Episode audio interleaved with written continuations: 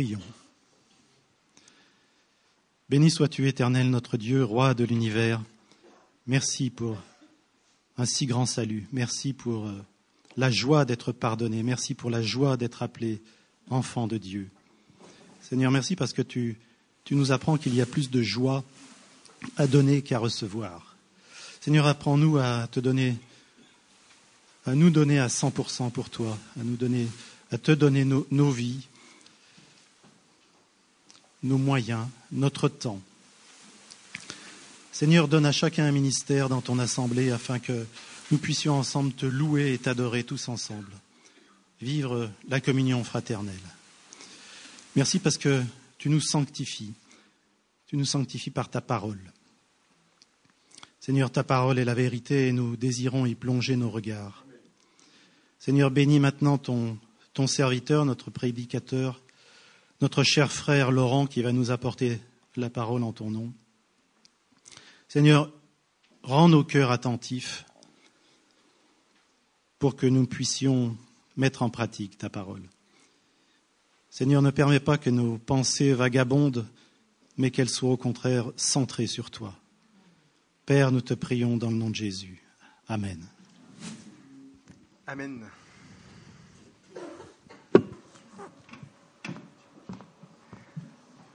Bonjour à toutes et à tous. C'est toujours une, grande joie de se retrouver autour de la, la, Bible, qui est la parole de Dieu. Mais comme vous le savez, tout le monde n'en est pas convaincu. Et certains euh, ne vont pas croire en la Bible parce qu'ils disent que le Dieu de la Bible serait violent et cruel. Ils citent pour cela quelques versets. Par exemple, celui-ci dans Deutéronome 26, du temps de Moïse et de Josué, quand Dieu avait demandé à son peuple de conquérir des territoires dans lesquels il y avait déjà d'autres peuples. Et voilà ce qu'il est écrit. Mais dans les villes de ces peuples dont l'Éternel, ton Dieu, te donne le pays pour héritage, tu ne laisseras la vie à rien de ce qui respire. Donc en clair, il fallait tuer hommes, femmes et enfants. Et c'est vrai que nous, en tant que chrétiens, ce genre de, de verset peut nous laisser perplexes. Parce que nous avons connu l'amour de Dieu. On l'a chanté et on a connu l'immense amour dont Dieu nous a aimés en Jésus-Christ.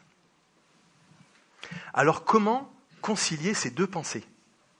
Un amour incroyable et finalement le commandement de tuer apparemment sans pitié hommes, femmes et enfants.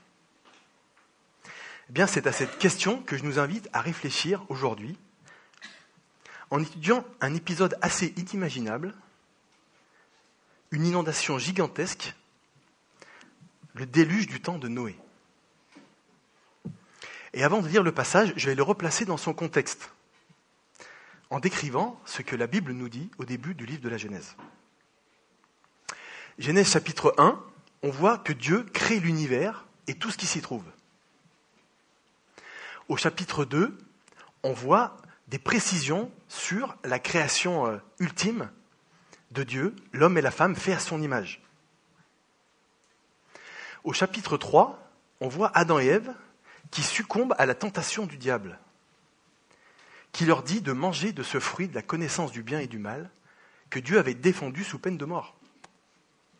Mais ils succombent à cette tentation avec l'orgueil et le désir d'indépendance. Et les conséquences se font sentir tout de suite. Au chapitre 4, on voit à la première génération d'enfants le premier meurtre, avec Cain qui tue Abel. Plus tard dans ce chapitre, on voit un personnage qui s'appelle Lémec, et qui, lui, euh, est polygame et qui a tué deux personnes. Donc la méchanceté et la violence s'est répandue très vite. Au chapitre 5, on voit une généalogie, donc des, des descendants d'Adam et Ève, et à la dixième génération, notamment, il est question d'un certain Noé, dont il nous est dit qu'il marchait avec Dieu. Et nous voilà au chapitre 6 de la Genèse, et je vais lire les versets 11 à 22. Je vais lire dans la traduction second 21, et vous pourrez suivre à l'écran.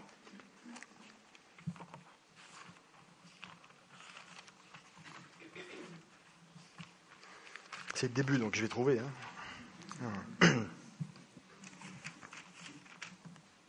Genèse 6, verset 11. La terre était corrompue devant Dieu. Elle était pleine de violence. Dieu regarda la terre et constata qu'elle était corrompue, car tout le monde avait corrompu sa conduite sur la terre. Alors Dieu dit à Noé, La fin de tous les hommes est décidée devant moi, car ils ont rempli la terre de violence. Je vais les détruire avec la terre. Fais-toi un bateau avec des arbres résineux. Tu disposeras cette arche en compartiments et tu l'enduiras de poids dedans et dehors. Voici comment tu la feras. L'arche aura 150 mètres de long, 25 de large et 15 de haut. Tu feras une ouverture à l'arche et tu la feras d'une cinquantaine de centimètres depuis le haut. Tu placeras une porte sur le côté de l'arche. Tu construiras un étage inférieur, un deuxième et un troisième étage. Pour ma part, je vais faire venir le déluge d'eau sur la terre pour détruire toute créature qui a souffle de vie sous le ciel. Tout ce qui est sur la terre mourra. Cependant, j'établis mon alliance avec toi. Tu entreras dans l'arche avec tes fils, ta femme et les femmes de tes fils. De tout ce qui vit, de toute créature, tu feras entrer dans l'arche deux membres de chaque espèce, du bétail selon son espèce et de tous les reptiles de la terre selon leur espèce. Deux membres de chaque espèce viendront vers toi pour que tu leur conserves la vie. Quant à toi, prends de tous les aliments que l'on mange et fais-en une provision, afin qu'ils vous servent de nourriture à toi et à eux. C'est ce que fit Noé. Il se conforma, conforma à tous les ordres que Dieu lui avait donnés. Alors dans ce texte, que nous allons garder en détail, il y a les deux éléments principaux de l'Évangile la condamnation et la grâce. Autrement dit, la justice et l'amour de Dieu. Alors reprenons notre texte, verset 11. La terre était corrompue devant Dieu, elle était pleine de violence. Genèse chapitre 3 nous l'a rappelé, le péché est entré dans le monde avec cette défiance d'Adam et Ève vis-à-vis de Dieu. Et les conséquences sont arrivées tout de suite, la méchanceté et la violence. J'ai cité le meurtre et la polygamie, mais regardons d'un peu plus près il est écrit que la terre était corrompue. Il s'agit du mot charat, qui signifie abîmé, ruiné, perverti, détruit. Et c'est d'ailleurs remarquable que ce soit ce même mot qui est employé quand il est dit que Dieu détruisit la terre par le déluge. Ce mot est également utilisé plus tard pour euh, désigner la destruction de Sodome et Gomorre, également lors du jugement de l'Égypte du temps de Moïse. Ce mot est également utilisé pour décrire la corruption qui consiste à adorer des images taillées, des idoles, des faux dieux. Il est aussi utilisé pour décrire des actions abominables en tout genre. Bref, la terre était corrompue. Il est également dit qu'elle était pleine de violence. C'est le mot Hamas qui signifie effectivement violence au sens physique, mais qui signifie aussi cruel, faux, injuste. Par exemple, dans les dix commandements, quand il est question de faux témoignages, eh ben, c'est ce mot qui est employé. Donc on voit qu'il est question de violence comme à la guerre, mais aussi de perversion et de corruption généralisée. Il est d'ailleurs dit juste avant, dans ce chapitre 6, au verset 5, la chose suivante. L'Éternel vit que les hommes commettaient beaucoup de mal sur la terre, et que toutes les pensées de leur cœur se portaient constamment et uniquement vers le mal. C'est une affirmation qui est quand même sidérante, et on peut se demander comment la vie était même possible avec toute une population entière qui pense uniquement à faire du mal. On peut se demander à quoi ressemblait l'humanité du temps de Noé, n'est-ce pas? Eh bien, ce qui est encore plus surprenant, c'est que dans le Nouveau Testament, dans Matthieu 24 par exemple, lorsque, en fait, il est question du retour de Jésus, eh bien, il y a une comparaison entre les jours du moment, enfin, au moment du déluge de Noé et au moment juste avant le retour de Jésus. Il y a une comparaison de, ces jours-là. Et voilà ce qui est écrit. Dans les jours précédant le déluge, les hommes mangeaient et buvaient, se mariaient et mariaient leurs enfants, jusqu'au jour où Noé est entré dans l'arche. Ils ne se sont doutés de rien jusqu'à ce que le déluge vienne et les emporte tous. Il en ira de même au retour du Fils de l'homme. On a la même chose en Luc 17, avec aussi une précision qui s'est passé la même chose au moment du jugement de Sodome et Gomorre. Les gens ne s'y attendaient pas. Donc l'idée centrale de ces versets, c'est que le retour de Jésus surprendra les hommes qui vivront à ce moment-là. De la même façon qu'il a surpris les hommes au moment du déluge et de Sodome et Gomorre.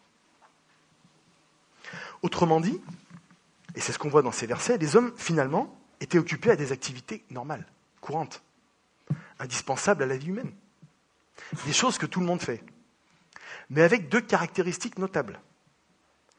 Premièrement, ils n'avaient pas conscience qu'un jugement allait venir sur eux. En fait, ils ne se souciaient tout simplement pas de Dieu. Et en fait, avant le déluge, Noé prêchait la repentance en disant aux hommes de se détourner du mal. Mais ils n'ont pas écouté. Au moment de Sodome et Gomorre, Lot aussi prêchait la repentance, mais les hommes n'ont pas écouté.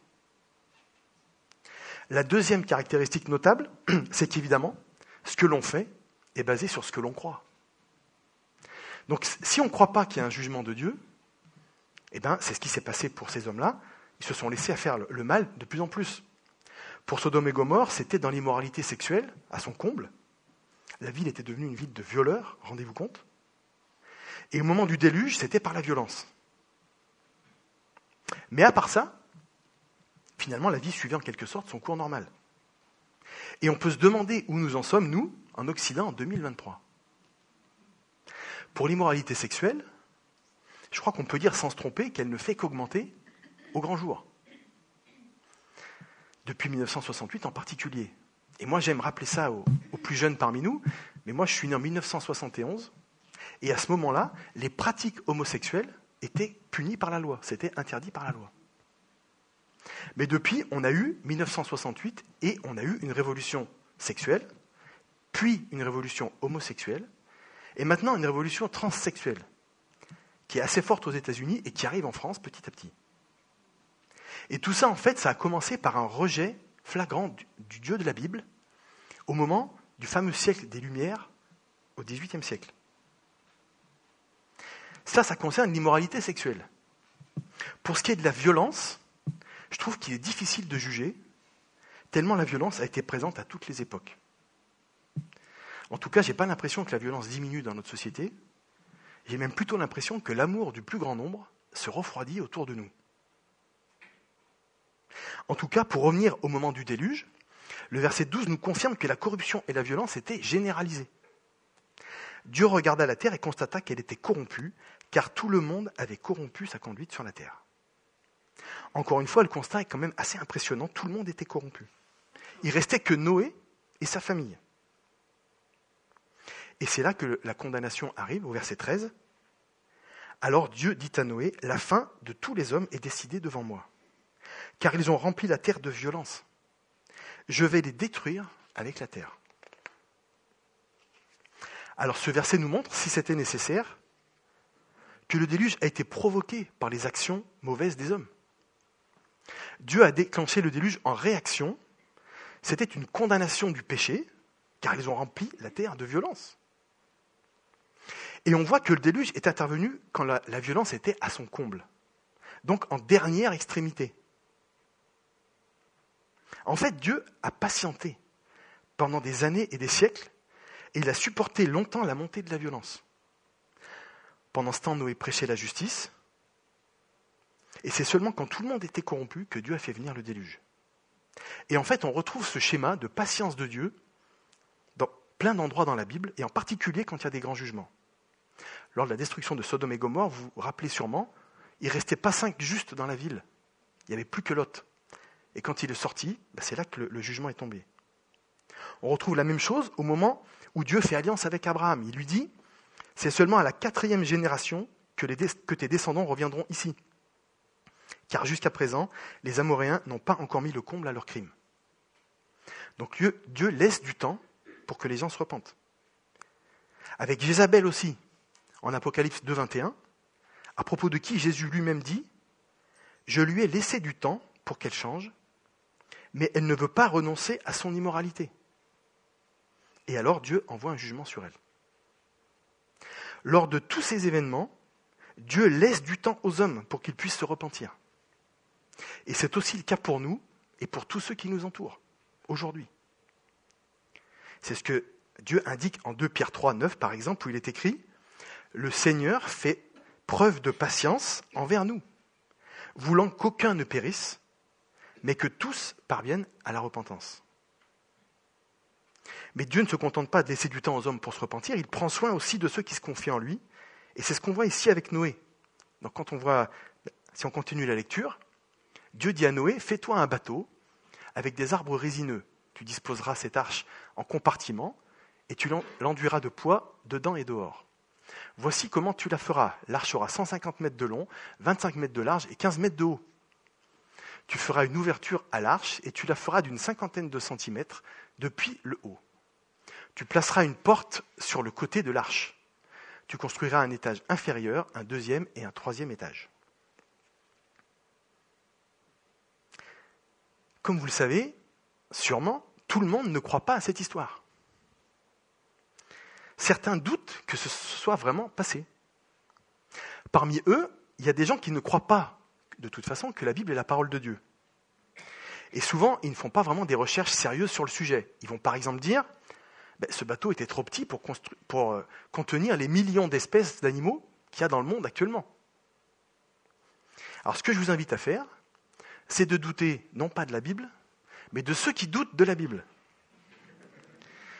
Parce qu'en fait, c'est très simple de répondre à cette objection. En fait, la Bible n'emploie pas le mot espèce au sens biologique, comme, ce, mot a été introduit en biologie il y a quelques, centaines d'années. Il utilise le mot mine, qui signifie sorte ou catégorie d'animaux. Et en fait, tous ceux qui ont fait des études un peu sérieuses se rendent compte, notamment grâce à tout ce qu'on sait avec la génétique, qu'il suffirait qu'il y ait autour de 10 000 animaux dans cette arche pour ensuite pouvoir développer toute la diversité qu'on voit aujourd'hui. Donc les estimations varient entre 2 000 et 50 000, et avec une taille moyenne un peu plus petite que le mouton, en fait, ils tiennent tous très bien dans le bateau, avec de la nourriture pour un an. Et je me suis d'ailleurs amusé, en préparant ce message, à voir quelle était la réponse de l'intelligence artificielle ChatGPT, que tout le monde peut consulter sur Internet. Eh bien, figurez-vous que ChatGPT donne la bonne réponse, indiquant qu'il devait y avoir entre 7000 et 8000 animaux dans l'arche de Noé.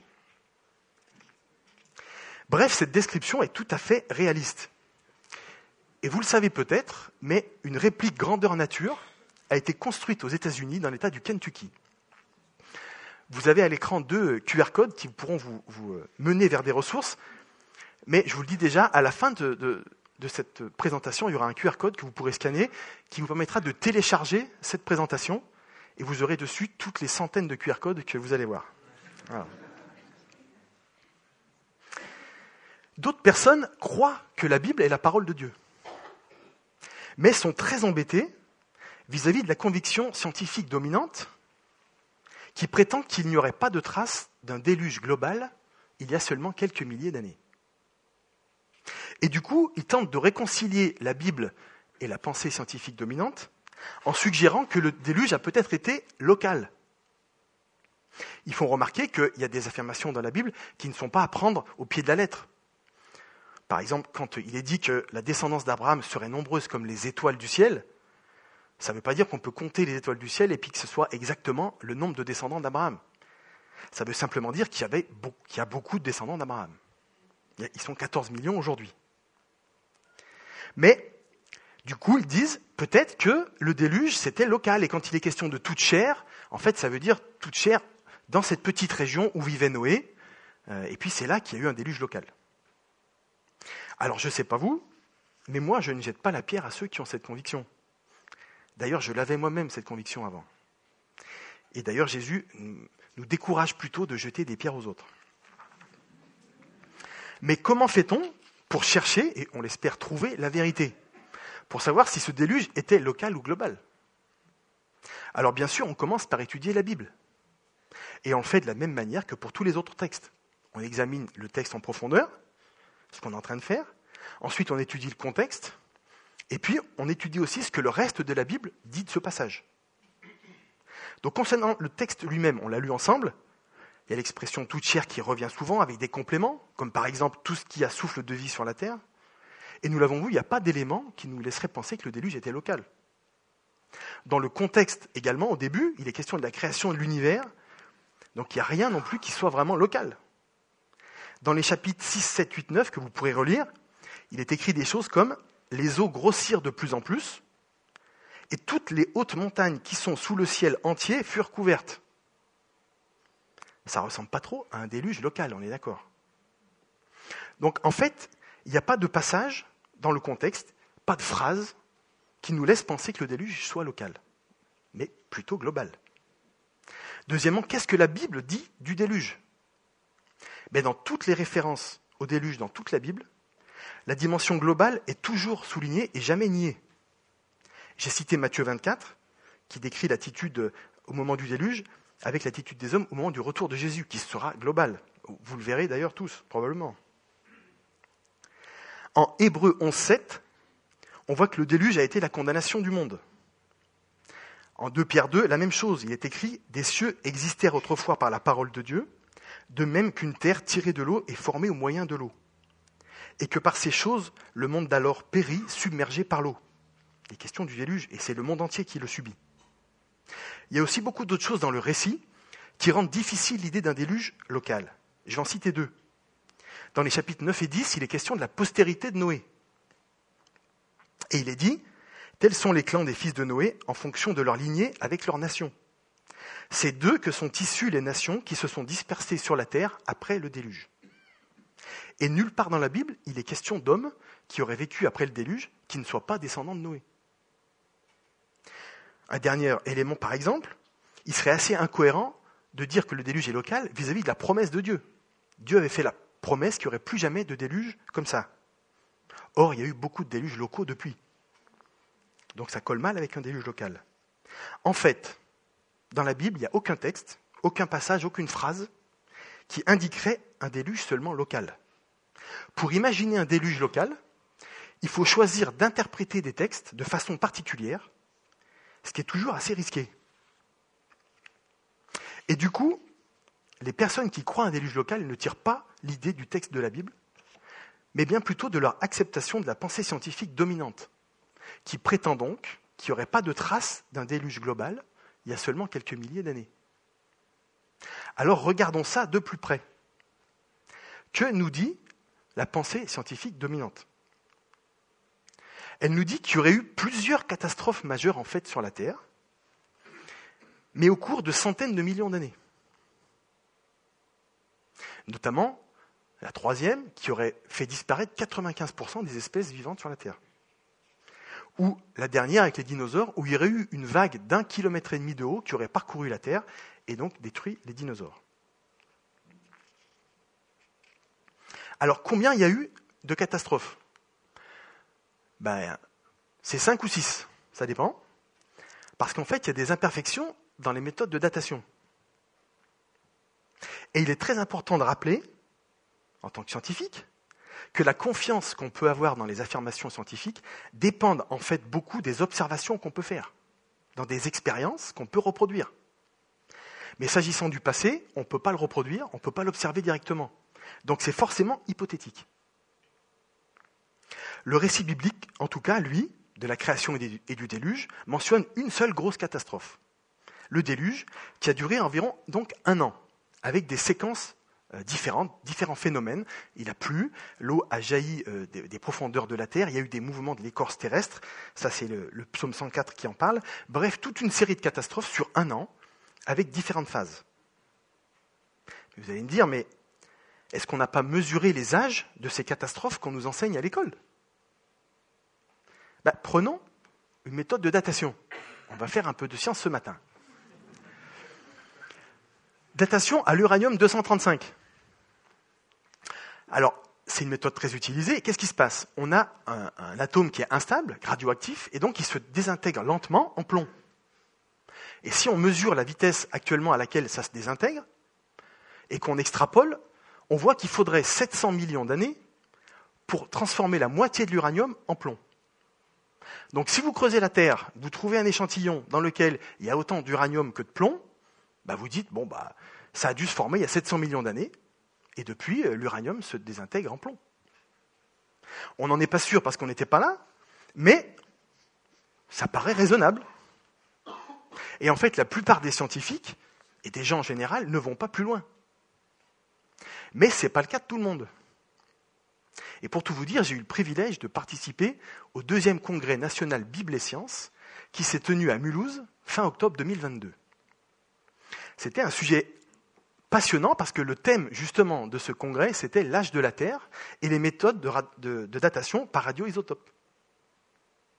Alors, l'orateur principal, c'était John Baumgartner, qui est à l'écran ici. Il a travaillé pendant 20 ans au plus grand centre scientifique du monde, qui est le laboratoire Los Alamos aux États-Unis.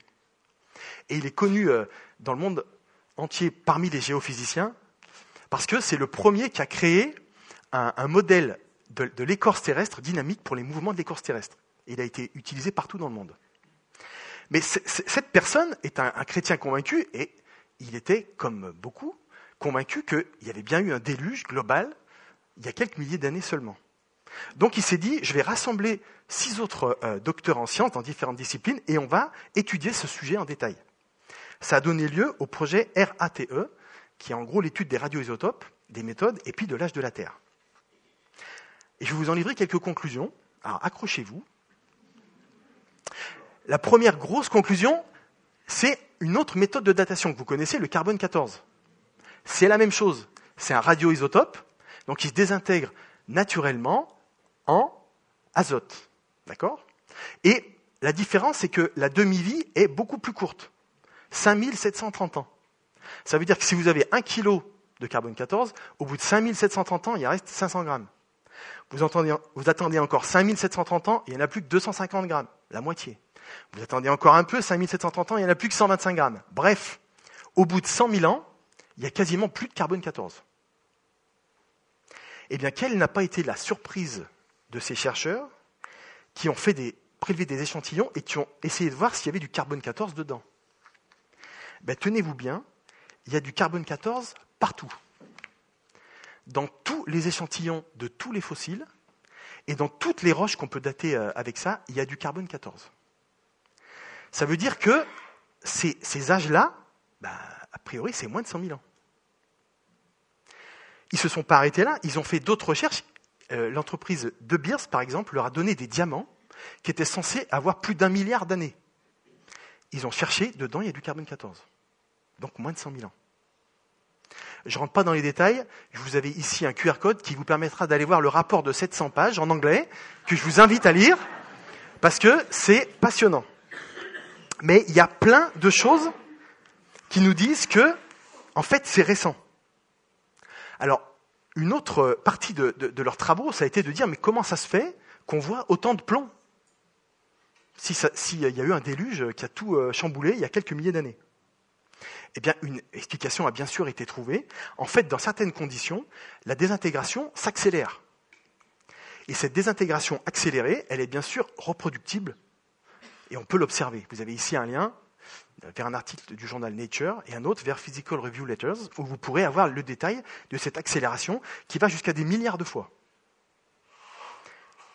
Alors que font beaucoup de scientifiques face à ces résultats? Je suis allé parler avec ce fameux John Baumgartner, et ce qu'il me dit, c'est assez sidérant. En fait, les scientifiques en général ignorent ces résultats.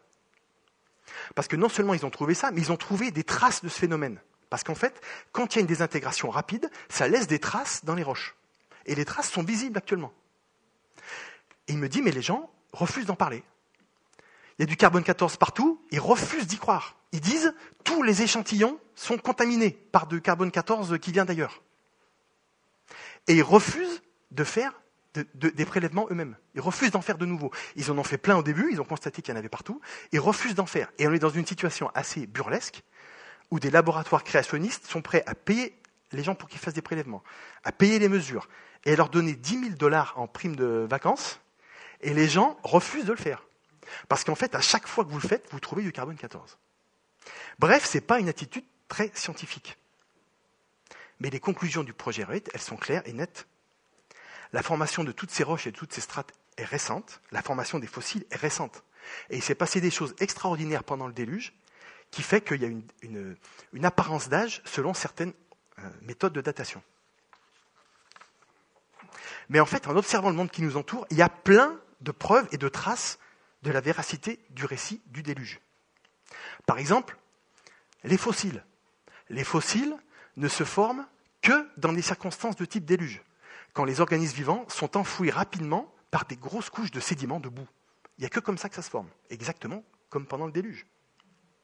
Il y a aussi la capacité euh, des phénomènes catastrophiques de type déluge à former des strates et des roches. Et là, on peut pousser un petit cocorico parce que c'est Guy Berthaud, un ingénieur français, un polytechnicien, qui a poussé le plus loin à la fois la théorie et la vérification dans des expériences de ces phénomènes de sédimentation rapide. Et vous avez un lien vers son site qui est complet. Et vous avez à l'écran, finalement, euh, ce qui s'est passé en 1980. Euh, finalement, grandeur nature, il y a eu une explosion d'un volcan avec un lac à côté, bref, toutes les circonstances de type déluge. Et ce que vous voyez à l'écran, ça s'est formé en quelques jours. Des strates et des canyons de partout. Il y a aussi des preuves, parce qu'il y a d'autres équipes qui ont fait des prélèvements sur les fossiles. Et vous avez peut-être entendu parler de ça, mais on retrouve des tissus mous de dinosaures actuellement quand on creuse et qu'on trouve des fossiles. Et dans ces tissus mous, il y a du carbone 14, évidemment. Donc imaginez, vous creusez, vous trouvez un fossile, vous, allez découper au milieu, il y a des tissus, tissus encore frais, encore mous. Et il y a du carbone 14 dedans. Donc évidemment un âge de moins de 100 000 ans. Mais il n'y a pas que des observations scientifiques. S'il y a vraiment eu un déluge, et que les hommes vivants actuellement sont tous descendants de Noé, ça a dû laisser des traces dans les civilisations. Et bingo, il y a des centaines de récits parmi toutes les civilisations anciennes qui mentionnent le déluge. Je vous ai mis ici trois liens vers des ressources que vous pourrez consulter. Mais il n'y a pas que ça. Il y a par exemple la calligraphie chinoise. La calligraphie chinoise, ces fameux pictogrammes, c'est fascinant. Il y a les traces de la création et du déluge dans les pictogrammes. Je vous en mets ici un exemple. Le pictogramme en mandarin pour gros bateau, il est composé de trois parties. Bateau et huit bouches. Autrement dit, un gros bateau, c'est un bateau dans lequel il y a huit personnes. Les huit personnes qui étaient dedans, la famille de Noé. C'est absolument formidable. Et si vous voulez, il y a un lien qui permet d'aller consulter toute une vidéo là-dessus. Mais il n'y a pas, encore une fois, que ça. Il y a plein, plein d'autres choses. Si vraiment tous les animaux qui vivent actuellement et qui ont souffle de vie viennent du déluge, ça veut dire que des hommes ont côtoyé des dinosaures. Là, actuellement, ils ont tous été tués, il n'y en a plus, mais forcément, ils en ont côtoyé. Et on devrait retrouver des traces de ça. Ben bingo, encore, il suffit de chercher. Partout, on trouve des représentations, des sculptures, des peintures, des descriptions d'hommes ayant vu et côtoyé des dinosaures. Et dans la Bible, vous lirez le chapitre 40 de Job, il est question d'un animal qui a une queue grosse comme un cèdre, qui est donc un animal de type diplodocus. Et pour finir sur, cette, euh, ces traces du déluge, je vous en donne une qui, a été révélée par des, découvertes récentes. Et, bon, il y en a plein d'autres. Hein. Vous, ils avaient ici des liens vers euh, d'autres preuves, euh, vers un site d'ailleurs qui s'appelle Qu'est-ce que la vérité? que je vous conseille, qui est très bien documenté, qui est tout en français et qui reprend tout un tas de, choses que j'ai dites et encore bien plus. Mais relisons ce fameux texte 17 à 20. Pour ma part, je vais faire venir le déluge d'eau sur la terre pour détruire toute créature qui a souffle de vie sous le ciel. Tout ce qui est sur la terre mourra. Cependant, j'établis mon alliance avec toi. Tu entreras dans l'arche avec tes fils, ta femme et les femmes de tes fils. De tout ce qui vit, de toute créature, tu feras entrer dans l'arche deux membres de chaque espèce pour leur conserver la vie avec toi. Il y aura un mâle et une femelle. Des oiseaux selon leur espèce, du bétail selon leur espèce, et de tous les reptiles de la terre selon leur espèce. Deux membres de chaque espèce viendront vers toi pour que tu leur conserves la vie. Je crois que c'est dur d'être plus clair. Ça veut dire que tous les animaux qui sont là aujourd'hui descendent, et d'ailleurs tous les êtres humains, de ce petit groupe qui vivait sur ce bateau il y a quelques milliers d'années. On est d'accord? Si c'est bien le cas, il y a peut-être des traces dans la génétique. Eh bien, bingo, il y a ce qu'on appelle l'ADN euh, mitochondrial. Donc c'est l'ADN de nos petites mitochondries que tout le monde a et qui se transmettent que par la mère. Donc en faisant les, cartographies de, l'ADN des mitochondries des femmes, on peut construire finalement facilement un arbre généalogique. Et on tombe sur la fameuse Ève mitochondriale, dont vous avez sûrement entendu parler, et qui est l'ancêtre de tous les êtres humains maintenant, ça c'est reconnu par les scientifiques euh, séculiers, qui est l'ancêtre de tous les êtres humains. Elle aurait vécu il y a 200 000 ans. J'en parlerai après. Mais ce que vous ne savez peut-être pas, c'est qu'en 2018, il y a eu une équipe de chercheurs qui a fait le même type de test sur tous les animaux terrestres. Et bingo, voilà. La conclusion, elle est là. Je ne vous la lis pas, le texte est un peu compliqué, mais en gros, ils reconnaissent que l'hypothèse la plus simple par rapport à ce qu'on trouve en génétique, c'est que tous les animaux vivant actuellement, quelle que soit leur ressemblance avec les fossiles du passé, viennent tous d'un petit groupe d'individus qui a vécu au même moment à peu près que cette Ève mitochondriale. Alors je vous parlais de 200 000 ans, parce que c'est la pensée évolutionniste. Et en fait, ce, ce résultat, c'est le résultat d'un calcul basé sur des hypothèses évolutionnistes. Mais si on tient compte du taux de mutation réel observé actuellement dans l'ADN mitochondrial, on tombe, figurez-vous, sur un âge autour de 6000 ans. Vous avez ici un article de Nature Genetics qui vous, permettra de, permettra de le vérifier. Donc en gros, ce qu'on a maintenant en génétique, c'est que tout ce qui vit, les êtres humains et les animaux terrestres, viennent d'un petit groupe d'individus, en réalité, qui a vécu il y a quelques milliers d'années seulement. Donc une trace incroyable du déluge. Alors vous allez me dire, mais avec toutes ces preuves, est-ce que les scientifiques et les gens en général ne vont pas croire que la Bible est la parole de Dieu et que le récit est exact? Ben, Malheureusement, ce n'est pas le cas de tout le monde. Loin de là. Et sur cet article que je vous ai cité, ce qui s'est passé, c'est que beaucoup de gens leur ont écrit et, et leur ont dit, attendez, votre résultat, ça correspond beaucoup trop à la Bible. Donc ces personnes ont écrit une note six mois après. Et qu'est-ce qu'il y a sur cette note? Cette étude est fondée sur et soutient fermement l'évolution darwinienne, y compris la compréhension que toute vie a évolué à partir d'une origine biologique commune sur plusieurs milliards d'années. Ce travail suit les vues dominantes de l'évolution humaine. Nous ne proposons pas qu'il y ait eu un seul Adam ou une seule Ève. Nous ne proposons pas d'événements catastrophiques. Et qu'est-ce qui se passe ici? Leur étude pointe vers ces résultats. Mais ils disent, mais non, c'est pas ça, on ne veut pas en entendre parler. Et en fait, on assiste à quoi? On assiste à la réalisation sous nos yeux de prophéties écrites il y a environ 2000 ans dans le Nouveau Testament. Et je voulais, j'en cite quelques-unes ici. De Timothée 4. Un temps viendra où les hommes ne supporteront pas la saine doctrine. Au contraire, ayant la démangeaison d'entendre des choses agréables, ils se donneront une foule d'enseignants conformes à leurs propres désirs. Les hommes ne veulent pas entendre parler du jugement. Et donc, ils se donnent tout un tas d'enseignants qui n'en parlent pas. Il n'y a pas de jugement de Dieu. Non. De Pierre 2. Dans les derniers jours, certains ignoreront volontairement la création et le déluge. Dans la recherche scientifique actuelle, c'est interdit de citer ça, le déluge et la création. C'est interdit. Si vous faites ça, vous n'êtes pas publié. C'est ce qui se passe sous nos yeux. Mais Romains 1, c'est un peu le jugement de Dieu. Certains retiennent injustement la vérité captive, bien que Dieu la leur ait révélée dans la création. En fait, Dieu considère qu'on peut savoir que Dieu existe rien qu'en regardant la création. Et des traces du déluge, il y en a partout. Donc Dieu dit que les hommes sont inexcusables de ne pas le croire. Je vais conclure. Tout d'abord en répétant que la Bible est la parole de Dieu et que le récit biblique est vrai du début à la fin. Conclure aussi en répondant à la question de départ. Dieu est-il cruel? Bien sûr que non. Mais comme il est écrit alors oui, ça c'est le lien pour télécharger. Si vous voulez photographier ça d'ailleurs, parce que là, avec ça, vous pourrez télécharger toutes les, tout le, PowerPoint et du coup avoir tous les autres liens euh, qui vous Si vous êtes curieux, est-ce que vous voilà, si, je vous laisse une minute là, voilà. Si vous voulez prendre ça et avec ça, vous téléchargez tout ça. Et si on vous dit il n'y a pas de preuve du déluge, eh ben vous leur montrez et puis ils pourront constater par eux-mêmes.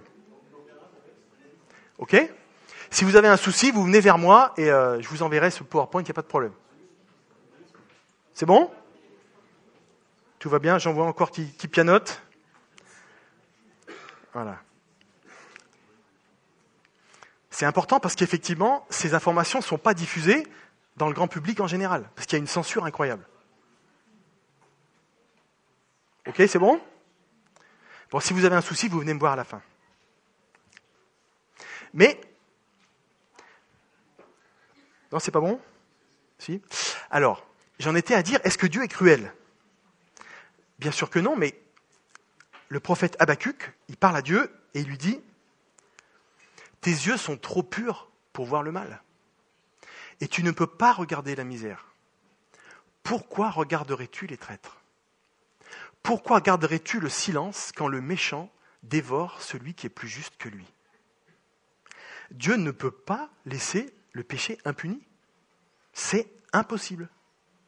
Dieu ne plaisante pas avec le péché. Et c'est ce qu'on voit notamment avec cet épisode du déluge. C'est la justice de Dieu. Mais ce que ce texte nous a permis également d'évoquer, c'est la patience de Dieu. Et finalement, qui est le fruit de son amour. Et encore une fois, le Seigneur fait preuve de patience envers nous, voulant qu'aucun ne périsse, mais que tous parviennent à la repentance. Toute personne qui croit en Jésus reçoit par son nom le pardon des péchés. Et il y a des ressemblances incroyables entre le déluge et le salut offert en Jésus-Christ. Beaucoup, beaucoup de points communs. En son temps, Noé prêchait la repentance. Et nous, en tant que chrétiens, on prêche la repentance et le salut possible. Du temps de Noé, pour échapper au déluge, il suffisait de monter dans le bateau. C'est pas trop compliqué. Maintenant, pour échapper à la condamnation de Dieu, il suffit de croire au sacrifice de Jésus. Et on est pardonné, on est en paix avec Dieu, et on va au paradis. De tout temps, Dieu a désiré que tous les hommes soient sauvés. C'est ce qu'il est écrit en 1 Timothée 2.4. Et on voit ici la patience de Dieu à toutes les époques. Dieu laisse du temps. Mais il y a une limite. Pour chacun de nous, la limite, c'est notre mort. Et puis pour le monde entier, ben, c'est en attendant le retour de Jésus et, on le sait, cette grande tribulation. Mais pour nous, qui croyons, on peut être rassurés. Dieu prend soin de nous comme il a pris soin de Noé.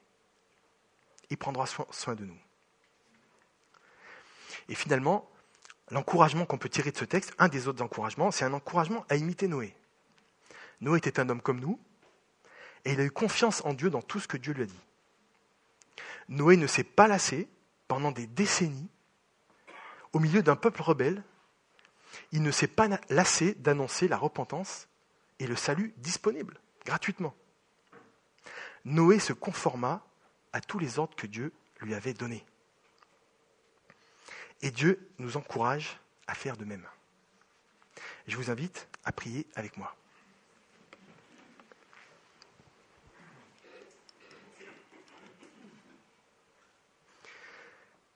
Notre Dieu, notre Père, on veut encore te remercier pour ta parole, qui est une encre sûre et solide. On veut te remercier pour le texte d'aujourd'hui, qui nous rappelle deux éléments fondamentaux, ta justice et ton amour. On te prie de pouvoir les garder près de nous, dans notre cœur, et aussi de les annoncer autour de nous. On veut te remercier aussi, Seigneur, parce que pour nous qui sommes croyants, on sait que notre avenir est assuré. Quel que soit, Seigneur, le chemin par lequel on doit passer, on sait que c'est le paradis que tu nous as préparé, parce que tu as effacé nos péchés sur cette croix. Et on est tellement reconnaissant, Seigneur Jésus.